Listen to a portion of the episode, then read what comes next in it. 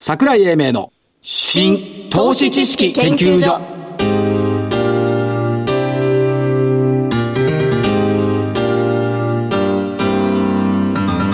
この番組は NPO 法人日本 IFA 協会の協力でお送りしますごきげんよう新投資知識研究所所長の桜井英明ですそしてコメンテーター日本 IFA 協会副理事長正木昭夫さんです、はい、日本 IFA 協会の正木です。よろしくお願いします。よろしくお願いしよまろすしくお願いします。はい。株価はどうなった株価はどうなってるって今日朝方強かったんですけどね。朝方100円ぐらい上がってたんだよですよ。終わってみれば135円安、うん、2万3975円はい。 9月27日以来1週間ぶりに2万4000円下回ったずーっとコメント一緒じゃないですか。利益確定の売りが目立ったと。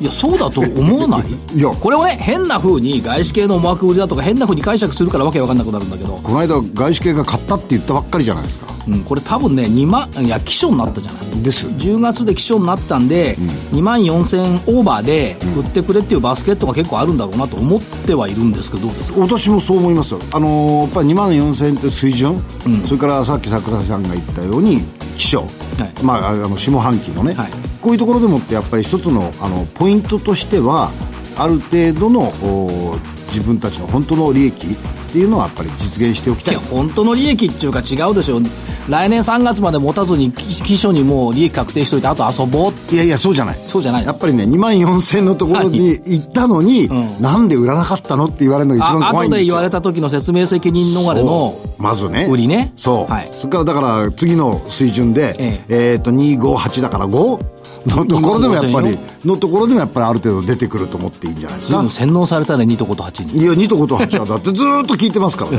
10年ぐらいねええ10年ぐらいそれとまあ解説見ていると日米の長期金利が上昇した、日本アメリカの金利が3.16%かな昨日そう7年3ヶ月ぶりの水準日本が今日10年債利回りで0.155、2年8ヶ月ぶりの水準、高いか、これが。高くはないけどもやっぱりアメリカの3.18これはやっぱりちょっと高くなったなと3.16この前桜井さん言ってたじゃないですか、はい3.5を超えてきたら一応警戒した方がいいよってお父さん、おえ言葉ですが、い3.6って言ったんだけどさ、3.16だよ、まだ。分かってますよ、ねええ分かってはいますけど、ちょっとこういうものっていうのは一つのシグナルとして出てくるだろうなと思って実は日本の金利ももうこの、うん、10日ぐらい前に0.12は超えてたんですよねちょっと待ってください0.12も0.15もさいや確いかやに金利は上がってっけどさ 上がってんです絶対水準通の考えてみないそれはもう0.1よだって金利のない世界ですから、いいですか元本を倍にするのにはい、はい720年かかるんだよ720年で済みますか0.125ですからねあそうか72 1%そうだねまあ700年だよはいそんな水準を金利を高いといういやいや言いませんけど、まあ、トレンドは高くなってるけど、というところで、売買代金膨らんで3兆1000コロ77億円、3兆円キープ。だからやっぱ現物売りだと思うんだよね。でしょうねで、下で、えっ、と、おしめの買いっていうかね、上昇基調の下落の中の買いが入ってるから、商いは膨らむと。はいいうことでしょですねトヨタとソフトバンクが歴史的に提携を始めたっていうのがね、今日流れましたけども、ソフトバンクは高かった。ホンダも GM と提携じゃないですかあちゃこちゃね。あちゃこちゃ、忙しいですよ。ということで、まあ、明日金曜日明日高いと思うんだよ。明日高いと思う。ほう。その心は。なんで なんで明日高いと思うんだ よ。水曜日安いってのは聞いてましたよ。金曜日高いってのは、その心は西向く桜井。あすごいよ、明日。福岡行くんだよ。あ嵐を、ね嵐を呼ぶ桜井。福岡に明日の夕方行ってですよ。で、セミナー日曜、あいや土曜の4時半に終わってですよ。はい6時の飛行機に乗ろうと思ったら飛ぶんかいなっていう。いやいやいや、だからまた、あれですよ、新幹線。いいじゃないですか、もう、今回、今年2回目でしょ2回目。新幹線長く乗れるの。前々回4時間30分かけて新横浜帰ってまたかい羨ましいな長く乗れて。その先のさ、沖縄とかさ、そうすっごい不安なんだよね。また来るんじゃないのいや、も、でも台風25号で、 一応25号まではあるかもというふうなのが、あらかじめ予想はしてましたよ。されてましたよ。いや、されてました。だから西向くから強い。あ、そういうことですか。うん。台風が来るからじゃないんですね。台風には負けないぞ。ー IR セミナー行くぞ、ラジオ日経の。頑張ってください。で、えーっと、あとはなんだ、えー、いろいろ面白いのがあってさ、日経新聞の特集がさ、昨日から通説を疑いっていうのがあってさ、はい、はい。で、昨日は製造業の稼ぎ頭は本当か、製造業が稼ぎ頭は本当かってなってさ、疑えっていうのはまさか、なん、あの人の言った言葉をやってんじゃないでしょうね。誰教科書を丸呑みにするなと。疑ってかかはる。いノーベル賞受賞者ノーベルとしてはね、ええ非常にいい言葉でしたね。ですね科学雑誌に載っていることとか教科書なんか疑わなきゃダメだよと当たり前だよね。だから、証券会とか市場で言われている通説も疑わなきゃいけないよねっていう。それを常に疑ってるじゃないですか。だから、それで、製造業が稼ぎ、がし、あ、で、は話しちゃったこともどうぞさ、ノーベル賞を取るにはね、えゴルフ好きになるしかない。え。そう 言うと思いましたよ。あれ多分ね、えっと、京都カントリークラブだと思うのね。 なるほどあの方はメンバーがね。はいで、今回そうでしょ、で、目標エイジシュートじゃない。はい大村さん。はい。大村さんは、ゴルフ場の砂からめっけたんだよ。 そうですねね、伊豆の。そうそうですだから、ゴルフやんないとノーベル賞取れないんだよ。でも、 その点、桜井さんもノーベル賞候補ですか。いや、正木さんこそそうじゃいん。や、砂の中に入たくさん入るじゃないですか。それバカにしてないえ、。バカにしてます。正木さんだって時々砂の中入るじゃないよ。僕は一回で出ます。一年に一回ぐらい。僕は一回で出ますもん。この間平塚で3回ぐらいやってなかった。私、バンカー入れなかったよ。あそうだったの。まあ、それはどうでもいいや。通説どうでのもいい疑いじゃないはい。で、これ正しいと思うんだよ。製造業って、要するにものづくりにこだわったからこの国ダメだったんだからさ。伸びなかったんだから。伸びなかっただらものづくりにあまりこだわらないっていうことは、いいんじゃないでも製造業ってものづくりじゃないんですかいやアメリカ見てごらんなさい。誰がもの作って稼いいやいやいや時価総額の上見てみな。アマゾンなんかもの作ってないよ言っときでますすけど。ね。うん、サービスですね、あれはも。そうう。で、もう一個ね、今朝はね、円高だと現役っちゅうの本当か。あ、出ましたこんね。なの昔から嘘だっつってんじゃん。言ってましたね。ね、バブルの前は円高だと株高だったのよ。それがいつの間にか円高だと、それは輸出産業しかなくなったから円高だと現役になったんだけど、今日のデータミスは面白かったね。えっと、過去20年間で、円安ドル安に増えたのが11回で、そのうち上場企業は最終現役になったのが3回。99年と8年と11年って、これリーマンショックと東日本大震災だから、為替じゃないじゃんっていう。ですよね。 99年だけだよね。だから、そうやって見ると面白いよねっていうのと、あともう一個。この通説が、ね、出出てこないかと思うんだね。今日、東急が売られてたじゃない。はい。増資って売られたじゃん。はい言われてました。その昔は増資って買いだったんだよ。昔はね、ありましたねいわ。ゆるそのファイナンス銘柄。しかも、えっ、とね、今、卑近すぎるんだよね。その、一株当たり利益が希薄化するって言ってるんだけど、これ成長のための増資じゃない。ですよね。だ増資銘柄ってね、意外とね、その、新興市場なんかのね、あの、めちゃくちゃ増資は別よ。はい。普通にちゃんと増資してる会社って株価上がってんだよ。ですよね。だかただら、目先一旦売られるんだけど戻ってんだよね。戻ってますね。だから、逆に言うと、その資金の使途、集めた資金の使途が、やっぱり明確に株主に伝われば、投資家さんに伝われば、やっぱり株価は回復するんですよだ。から何でもかんでも増資って言ってね、あそれの、いかん条ですよね条件反射のように売るってのはいかがなものかっていう。だって逆にさ、30年前ぐらいのがどこが増資するんだよって、事業法人にね、結構聞きに行ってましたもんね。ただ一つのあの、なんていうんですか、その、おマーケットでプレイするときにはい、増資数を発表すると、公募増資を発表すると、売られるっていうのが、定説になってくると、まあ20年も続くとね。そそう、そうすると、もう、ぞうん、公募増資っつったら、売っときゃいいっていうだこからことになのっちゃう。、この3つの通説がね、やっぱり疑うべきだっていうのがね、なかなか今回の日経はいい特集をやってくれてるんじゃない最近、あの、時々見るべきものは出てきると思います時よ。々市場関係者呼んできてさ、年末までの日経平均はって。いやそれそれはそれは無意味2万5500円って志低いだろうと思うんだけそど。れは無意味だと思います。まあいいでしょう。はいということで、えっ、と、先週の銘柄の振り返り。はい。まあ、さきさん先もさ、々週はね、プラスだったんですよね、いやそう全員ねそ。れいいんですけど、はい運がないね。ない。ええせっかくいい決算出したのに先週の銘柄7453良品計画。はい。増益だよ。増益です24%増益だよ、確か。そうです。売られたね、今日ね。売られました。この辺のところがね、売られたんですよ。えっ、と、対通期進捗率が49%だったかな。かわいそうだ。これさ、今日決算発表と分かってんだから入れなきゃよかったじゃん。いやいやいや、そういう問題じゃないです。あそうなの僕は、あの、いい数字が出て、逆かなと思ったんですよ。なるほどいい数字はいい数字だったんです。だから相場が反対の方向に行っちつまり株価は業績だけではないってことゃだっよた。ねはい。。そうですね。罰×です。 !3741 セック。はい。これもね、今週ちょっと、あれさ、竜王に行ったんだよ。ですよ。ねえで、新高値も取った日にちもあったん新ですよ。高値も取ったんだけどさ、はい5180円から4920円。バツ。 ×。 GA テクノロジーズ3491。3540円から3460円。欲しかったけど罰。 ×。火曜日出てもらったんだけど、社長さんに、樋口社長。すんげえんだ、声が。らしいですね。マイクが割れそう だった。あ、まあ、スピーカーが割れそうだったけど、すんげえ元気よかった。はい。でも罰。罰罰と来たもんだ。はい。いこれでもう一個罰だと大変なことになやる。ー、また全抜になっちゃいます。日本サードパーティー24パッパ。805円から857円。お、丸。よかった。うん、一個だけ丸一が。個だけ丸があった。ねかろ。う全敗良くないですよね。かろうじて一応、存在意義があった。いやいや、いていただいてよかったです。はい、じゃあ来週、銘柄、あ、今週の銘柄。今週の銘柄はですね、えーっと、多分桜井さんも言うかなと思ったんで、えー、岡本利権ゴム。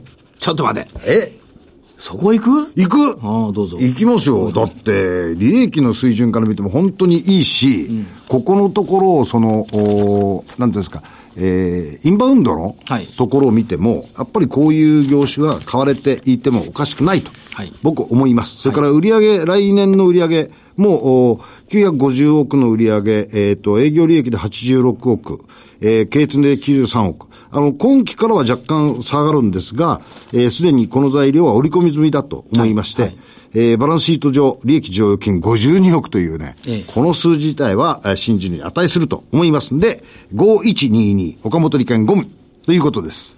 こはれい。さ、おかお借りね、お茶の水のやんの、まだ本社。ありますよ。まだお茶の水なのですよあ本当。結構我々の時でも就職に来たかったんだよ。高いでしょ。うそれはいいんだけど、はい先週行ったじゃん、相模ゴムにさ行っ。てきましたよ。ねえそうです。 5194相模ゴム。そう。こすごかったね。すごかったです。周りの木がさ、全部製品の形してたよ。そうです、そうです。それだけよりかも、あの、創業の理念ですとかね、経営の理念、これが非常にしっかりしてて、僕もう感動しましたよ。あそう。私1時間遅れて行ったからね。よく、よくぞ待っててくれました。忙しかったかすらげえね。渋滞してるしね。そうですあれね、厚木行くじゃない。はい。工場の場所わかるんだよ。はいどっから入ったらいいかわかる。看板が出てないね、看板が。反対側なんですよ。 0.01としか出てないんだよそうです。これじゃわかんねえなと思ってい。や、でもあの地味さがいいですよ。専務も常務も面白かったね。面白い方ですね。じゃあ、相模ゴム、じゃあ、オカリが行くなら相模ゴム。今日知ってる、?2830 円で150円だかもしれない。ドキッ引け際にビューンいとやい上がやっていきたや。私が見たけど2700円ちょっとですよ引。け際だよ。2時半過ぎぐらい。あ、そうですか。ほう。さすが0.01。はい。それから、これも正木さんと一緒に行ったね。はい4185 JSR。あ、JSR さんね、ゴス、えっ、と、古文紙。うん、神戸市価の格合成ゴムの一角ということで、はい JSR にある、対するこだわり、ということで、まあタイヤも伸びてきてますけども、やっぱりバイオ、はい。こっちの方に向かってきているっていうことを考えると、まあ液晶肺硬膜もあるんだけど、次の段階にとって期待をしたい。セミナーで私言ってたの覚えてる ?10 覚えてま月、す10月9日バイオセミナーだから、そうです10月にかけてバイオは来るって。来たじゃん。来ました。ね。そう。しかし、しかもね、今回のところノーベル賞までつきましたから。時々正しいことも言ってるんだけど、全然評価されないという。いやいや、そんなことないですよ。評価されてます JSR、よ日本合成ゴム。はい。ゴムばっかじゃん、ゴムゴム。いいじゃないで相すか模ゴムと日本合成ゴムそれから岡本利権ゴム、じゃあもう一個いくね。いきます。どうぞ。ゴムだから、コにしよう。おえ、こゴムから濁点を取るとコムじゃん。そうですよ。 p 版 .com。3559。。あ、な、コムチャかと思った。えいやいや、あそう違うんですかあもう一個ヒントくれた。p 版 .com はね、ええ試作用のプリント基板の製造受託、はい。やってるんだけど、業績いいよ。昨日あったんだけど、社長と。社員26名だよ。おフーァブレス、でやっぱり IoT の時代になってきてるから、その、プリント基板の試作っつうのは、やっぱやりたがってるところ多いんで、伸びてるわ。なるほど。ということで、じゃあ P パン、P バンドットコムね。はいじゃあ、コムチはね、い今日い、いいヒントだったね、38444コム チは。敵に塩を送ってしまった。えっと、フォーブスアジアの200企業に選ばれたんだよね。そうですね。今日、あの、おご案内のメールが来てましたけども。はい。まあ、やっぱり、そらそうだよね。えっ、と、毎年さ、増配してさ、四半期配当やってる会社ってあんまないもんね。ですよね。で、ROE の伸びがすごいじゃないですか。うん。この辺はやっぱりすごいなと思いますね。あさって福岡でコムチャ IR やるんだよ。あ、ご一緒ですか向井会長。おーどうなんだろう。台風はいや、いや、すごいです。向井会長が行けば大丈夫かもし向れ井な向い井。さん行けば台風大丈夫逃げてくんじゃねえ逃のげてっちゃうかというような気もしないでもない。はい最後もう一個。9517電用。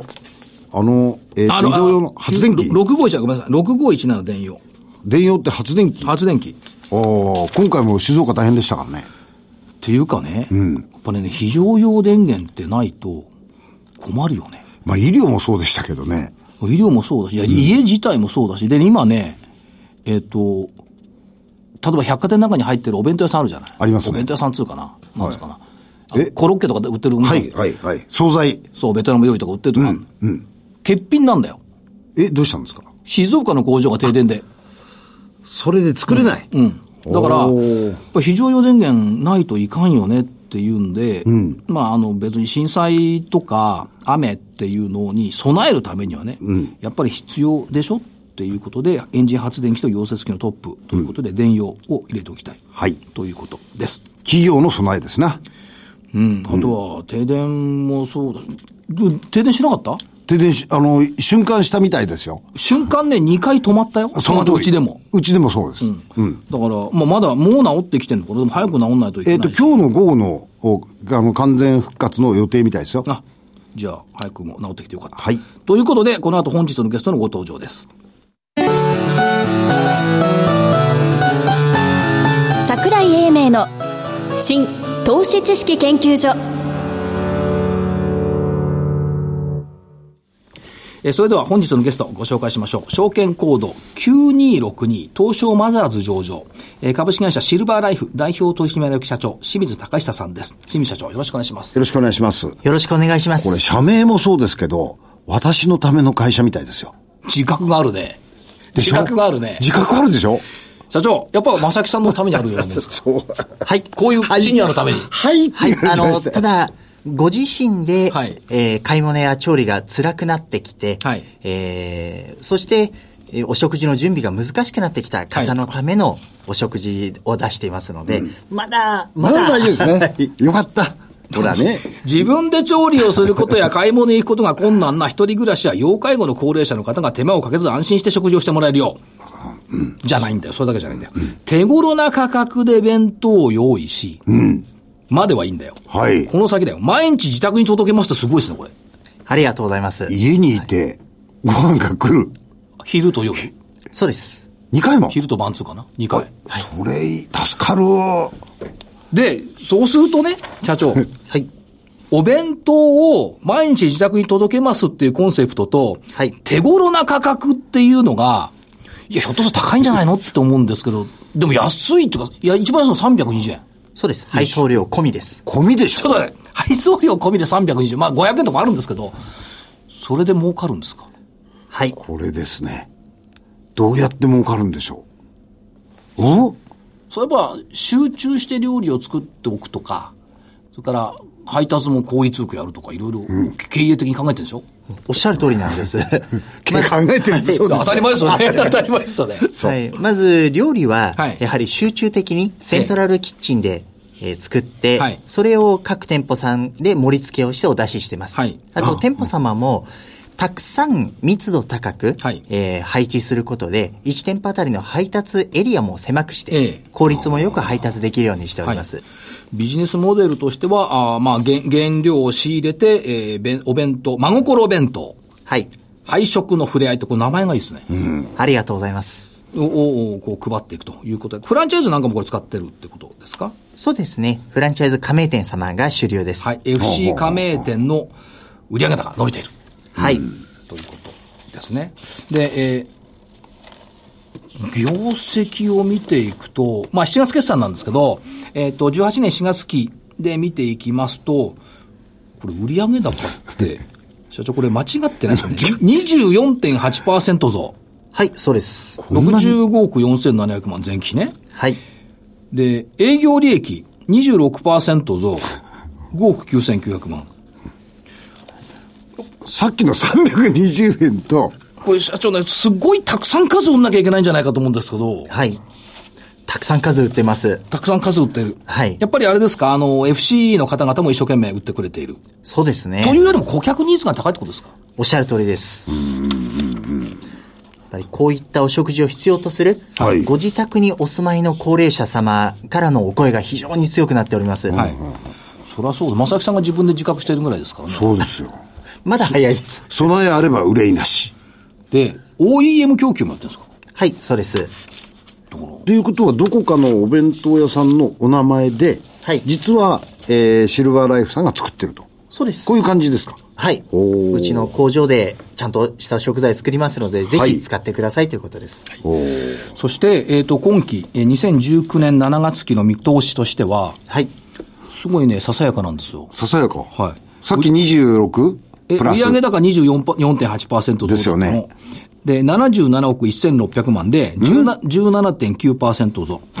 ささやかじゃないじゃないですか、ちっとも。え、そう前期そうです24.8%。よいやいやいや、それ24%ずつずっと上に右肩上がりいったら、はいそういう数字になっちゃいますよ。営業利益が6億8700万で14.7%増。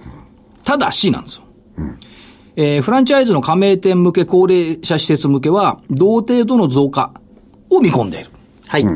これ増えたら乗っかってくるんですよね。そうですね。そうですね。それからね、OEM は新規は現時点で不確定なので、見込んでいない。見込んでいない。はいほうほうほということですから、まあ、非常に固めに出している。はい。う。まあ自分の今、あの、テリトリーにある数字ははっきり見えるけど、そうまだ未確定のものについては、えー数字を持ってないと。はいこういうことですね。そういうことです。ねほら、いいよね。いいです。安心感があるよね。安心感ある。安心感があるよねそう そうそうですよ。で、トピックスとしては、楽々弁当ってこれ、社長最近楽々っていうフレーズが流行ってるんですけど、あちこち。はい。弁当では御社が楽 々。はい、そうです。で、これね、はい。オフィス向けランチ宅配弁当。ええつまり、従来は高齢者向け、シニア向けだったのが、オフィス向けの楽々弁当も、既存配達ルートに乗っけて、一食からの配達を可能とした。一食一人でも頼んで大丈夫。来る。来る。いや、来るか、来るからいやいねや、でも一人っていうのは効率悪くないですか大丈夫です。大丈夫。普段の配達の途中に、オフィスにも立ち寄るだけですので、一食からでもお届けできます。時々ね、あの、同僚とかいるじゃない会社にいま若いすやつよいるじゃないいますみんな愛妻弁当なんだよ。あ、そう。ねで私コンビニなのよ。いや、わかりますよ。わかるでしょ桜井さんのコンビニはとてもよくわかりますよ。しかも、なんでディレクター笑ってるのわあ知らない。声がちょっと聞こえま したね。ね、コンビニ弁当なのしかも決まってね、あの、麻婆丼とかね、決まってんのよ。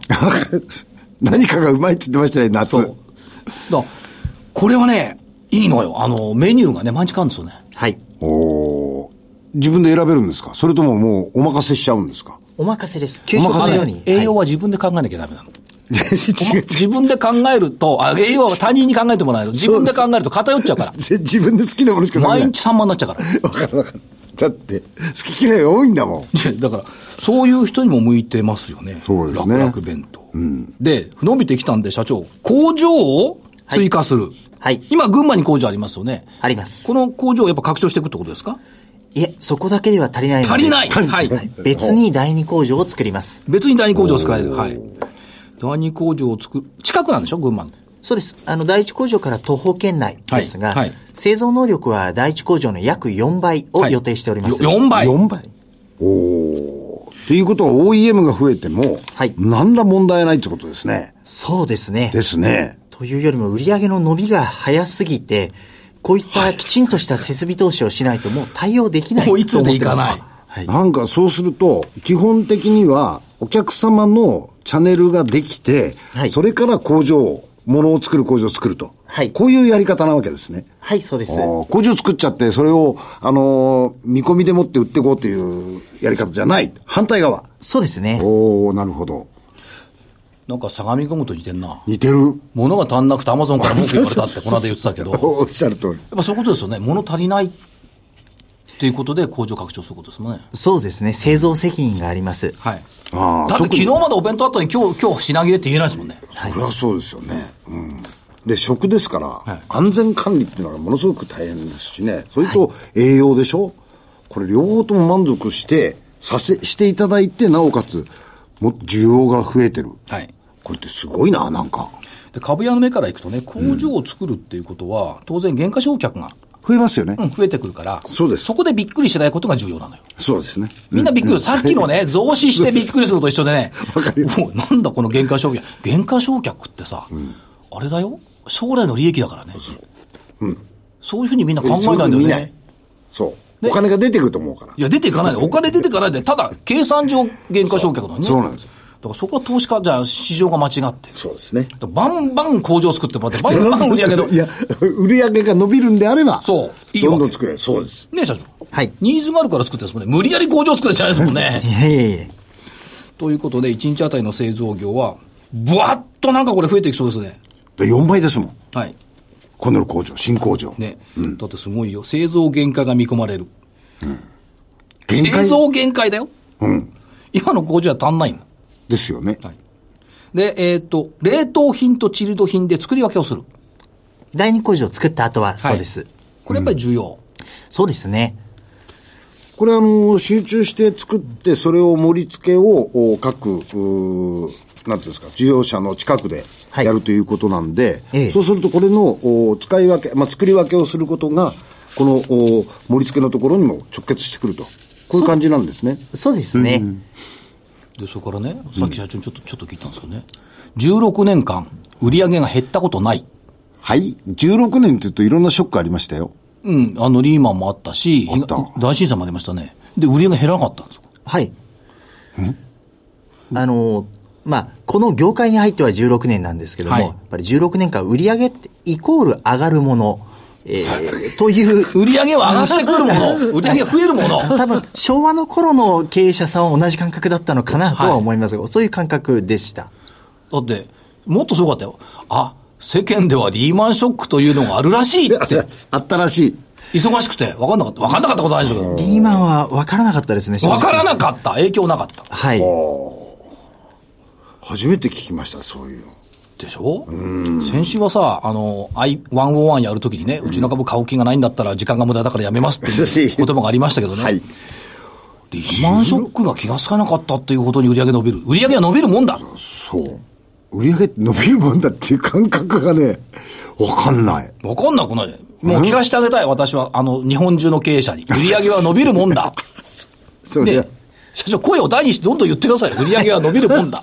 の伸びるマーケットにいます、 正確には。伸びるマーケットで伸びることをやれば、売り上げは伸びるんだ。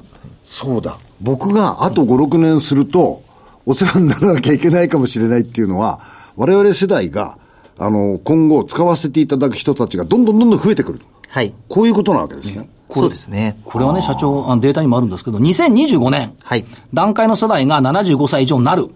そして、2055年まで30年間、後期高齢者は増え続ける。というはい、確かに。はい。そうです。ことはみんな御社のお弁当を食べなきゃ、やっていけない。潜在的なお客様です。潜在的なお客さんだよ。ここにも一人いますまた今度はまたお弁当買わなきゃいけなくなっちゃった。この前自動車買って。いや、自動車や住宅より安いからいいじゃん。安いですね。 320円で買えるよあ。そうです。毎月になるけど、これはもうデータとしてはもう変わらないですよね、段階の世代のこの後期高齢者ってのは。そうですね。もう決まってるものです。はい。ここに向かって当然ながらやっぱり工場は増設する。はい当たり前ですよね。売り上げは下がるはずがない。もう一つ社長、介護ってこれどうなんですかはい今後。えー今後は衰えていきます。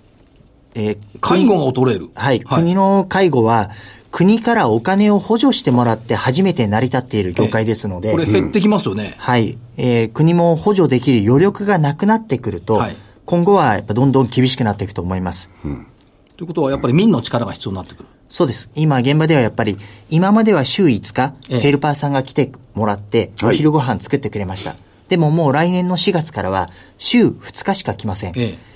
高齢者様が増えすぎてしまって。きついのよ。はい。ということでまさきさんたちが年取っちゃうから。そうだそね。の上の世代今まで良かったんだけど、あなた方のせいで今苦労してんの、その上の世代は。大丈夫で。ですは我々はそんなことない。人少ないから。正木さんとこの3年ぐらいのとこだけなのよ。いはいはい。はい多いです。はい。で、それを踏まえて、高齢者向けの、その、食事を配るサービス市場ってのは今後どんな動向なんでしょうかはい。えっ、と、今後、ずっと2055年までは伸び続けると思ってます。 ?2055 年って、えっ、と、あと何年です ?40、38年、はい。 ?37 年、あと半世紀伸び続ける市場で、は輝いてるって社長それすごくないですかえー、まあ、ありがたいポジションにいると思います。ありがたいポジションですよね。で、もう一つ、御社の強み。やっぱりフランチャイズってのはこれ強みですかそうですね。はい店舗が早くたくさん出せます。短期間に大幅に増加がしていきいく。これ、ね、逆の立場でいくと、えっ、と、来店はあんま関係ないから、立地はあんまどうでもいいですよね。はい。場所があれば。はい。それから、いろんなもの持ってきてくれるから、厨房施設もいらない。つまり、一人でも事業スタート可能だ。そうです。だから、このエリアに深夜高齢者がいて、あの、配達弁当一緒だと思えば、すぐフランチャイズできる。大丈夫です。まあまあ、バイク運転するとかいう能力は別にしてよ。これあの、私がフランチャイズやろうと思ったら、例えばあの、セミナーとかなんかでご案内してくれているんですかはい、そうです。おー説明会をやっております。説明会。か、あの、各地で。えっ、と、東京でですね。東京でですかはいおうおうおう。ただ、交通費は出してます。はい。あ、えっ、と、交通費は全国東出してる京まで来る交通費は出し交て。通費は出させていただいております。時間だけ作りゃいい。はい。そうそう。それでスペースもいらない。正木さんくれないと思うよ。交通費頼んな。300円ぐらいしかかかんないから。 あ、そうですね。で、フランチャイズ伸びてきてるということと、もう一つ、生産体制が強いってことも言われました。はいこれは、やっぱりその、製造ラインが、すごい商品種作ってるでしょあ、多品種作ってるでしょそうです。これって効率悪くないんですかっていう見方もあるこれはどうですか、えっ、と、悪いです。ただ 悪い 悪いですよねはそうもちろんねそうですあの、同じ商品ずっと作るのではなくて、毎日作るものがバラバラな工場です。はい。ただ、えー成り立たせるために、最初にまず店舗をたくさん作って、はい売上の規模を作っておりますので、ある一定以上の規模ができたはい後に作るのであれば、成り立ちます。なるほど。でも、あれですよね。同じ商品群は毎日販売できない。はい。日常食です。全部バラバラにしないといけない。はい。だから今のこの工場ってのはある大手外食メーカーさんの和食の工場を買ったんですね、これね。そうです。だから、すごい効率ですよね。そうです ねこれは経営の効率だね。で、生産体制は低価格かつ豊富なメニュー。はい。味付け栄養バランス、飽きが来ない。そうですね。管理栄養士も20人以上で、はい、頑張ってます。ですよね。いろいろあるんです。これ、普通食、小食者向け、小さい、ちょっとしか食べない人向け、ムース食、カロリー調整食、タンパク調整食、柔らか食。おうあ、柔らか食ね。大事なことですね。大量生産によるスケールメリットとリーズナブルな価格設定。よくわかりますよね。店舗数が大業界1位の高齢者向け配食ネットワーク。はい。個人の玄関先までラストワンマイルを植える店舗も、これがすごいな。ねということはラストワンマイル、 4キロ四方に1個ずつ作んなきゃいけないってことですね。そうです。もう少し 広いですけどあそう。そうですか。そうか、ラストワンマイルを埋める店舗も。製造から配達まで一気通貫ということですね。これ一気通貫ってなかなかでも難しいんじゃないですか。そうです苦ね労。されませんでした。苦労はしました。はいえただ、やはり、最終的にお弁当の価格を安く出すためには、それぞれの部分の部分最適ではなくて、はい全体を一気通貫で、全体最適で作らないと、えー難しかったです。なるほど。で今はこう最適化をどんどん追い求めて現状になってきた。はい。ということですよね。で、数は増加している。当然ながら販売チャンネルが増えて、数が増えているんだから売り上げは当然増加する。え。増加するもんなんだ。当たり前の計算ということですね。で、生産能力増強っていうことになってくると、どうですか、プライスリーダーっていう立場になっちゃうんでしょうか、御社。そこを目指したいと思います。なるほど。おそうですよね。専門的なトップクシェアになってくるとそうなりプラまイす。スリーダーでもって300円とか500円とかでやってもらえると非常に助かりますよね。はい。ということで、えっ、と、今後の中長期的な戦略でいくと、75歳以上の高齢者人口が1.5倍近くまで増える市場を背景に、10年から15年で、これがすごいよ。1500店舗達成を目指す。今はいくつですか626店舗です。あ じゃあ今で600あるんだから倍ちょっとそうです。これは倍ちょろいですね頑張り ます。それからえっ、とこれがすごい他社への販売を強化っていうのが、まあ、あの、ビジネス街でも配ってるとのありましたけども、い当然、あの、他社への OEM をこれ強化していくってことですね。はい、そうです。そして、伸びゆく配食サービスを支える製造インフラ。伸びるよね。伸びる。高齢者の自宅まで届けるラストワンマイルを生かす。これできちゃってたもんね。そうだよね。配達もあります。で、物流も他社の商品まで配達しちゃうよっていう。ですよね。こういった伸びるマーケットに入っていきたい他社様も多いと思うので、その他社様のお弁当であったり、他の商品も配ります。ほうほうほう。これね、アマゾンがね、本をツールにして拡大したようにね、はい。この高齢者向けの商品をツールにして、お弁当をツールにして、うんお弁当アマゾンになるかもしれない。お弁ね当アマゾン。目指してます。そうでしょはい。なるほど。そうなると思うんだよね。社長の思いを投資家さんにガーンとぶつけていただいて結構ですけど。はい。ありがとうございます。あの、この事業は本当に必要とされているからどんどん伸びている状況だと思います。ただ、我々としてもそこにマーケットにあぐらをかくことなく、これからもどんどんできること、まあ今、近々の課題でしたら製造能力をできるだけ上げることですが、できることをどんどん追求して、先々は、えーまあ残念ながら介護保険制度がなくなってしまって、ほとんどの高齢者様に国からはお金が出なくなったとしても、毎日の食事だけは我々が実費の範囲で、リーズナブルな価格で何とかしますよという社会のインフラとして、そこまでには成り立っておきたいと思います。なるほど。これはだから必要不可欠っていうことですね。要するに1日3回でも2回でもいいんですけど、ご飯食べなかったら生きていけないんだもん。そうですね。そこの生活インフラを社長は担っていく。はい。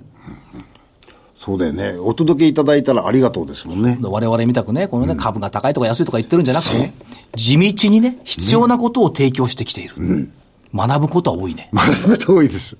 ねそうそうです。ということで、清水社長ありがとうございました。ありがとうございました。本日のゲストは、社保険コード9262、東証マザーズ上場、株式会社シルバーライフ代表取締役社長、清水隆久さんでした。ありがとうございました。ありがとうございました。ありがとうございました。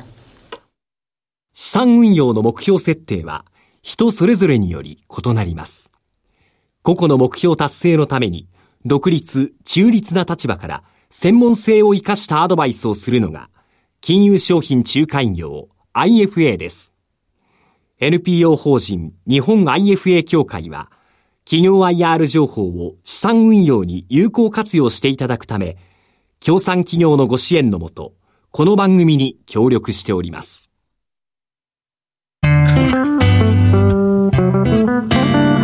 桜井英明の新投資知識研究所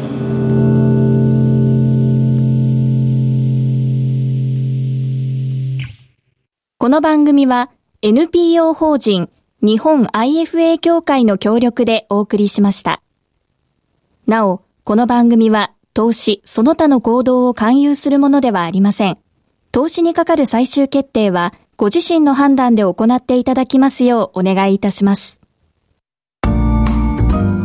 さてじゃあ今日は正木さんになり代わりましてご案内を、人生100年時代ときたもんだそうです。資産形成は必需品初心者歓迎第1回桜井英明資産形成コツコツ塾平成30年10月20日土曜日午後12時から5時ぐらいまで、えー場所は渋谷の株式会社インテレキックス3階セミナーホールということで、えー資産形成コツコツ塾価格変動は敵か味方かそれから借り入れなしでの資産形成不動産活用リスクを取っても株式運用で増やしたいこの4部構成でセミナーを行いますお申し込みは、あー日本 IFA 協会ホームページページからお願いします、もう一つこれはどこ札幌札幌です。えー平成30年11月3日土曜日12時から札幌証券取引所2階会議室えーっと桜井英明講演会イノシシ年のシナリオはこれだそして IR3 社7199プレミアグループ3741セック3902メディカルデータビジョンそして最後こ注目個別企業ということで CS アセット、